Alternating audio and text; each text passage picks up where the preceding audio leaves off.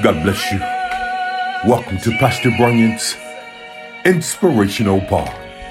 The word of the Lord shares with us in Isaiah 40, verse 8 The grass withereth, the flower fadeth, but the word of our God shall stand forever. The writer shares with us that regardless and in spite of what we're going through, we can depend on the word of God. Look, I've come to let you know that people, problems, positions, and public opinions, they all fade.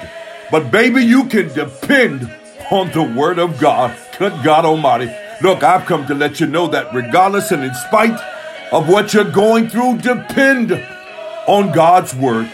God said that you're fearfully and wonderfully made.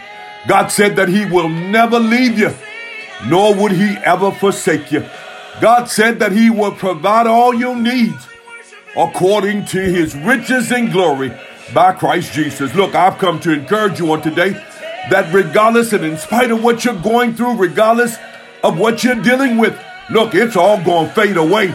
But baby, we can depend on the dependability of God's word. Good God Almighty. Look, I want to encourage you on today to trust in the Lord with all your heart. Lean not on your own understanding, but in all your ways acknowledge Him.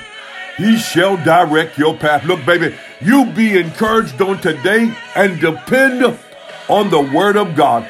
As the writer shares with us, they gonna fade away, but our word of God will be here.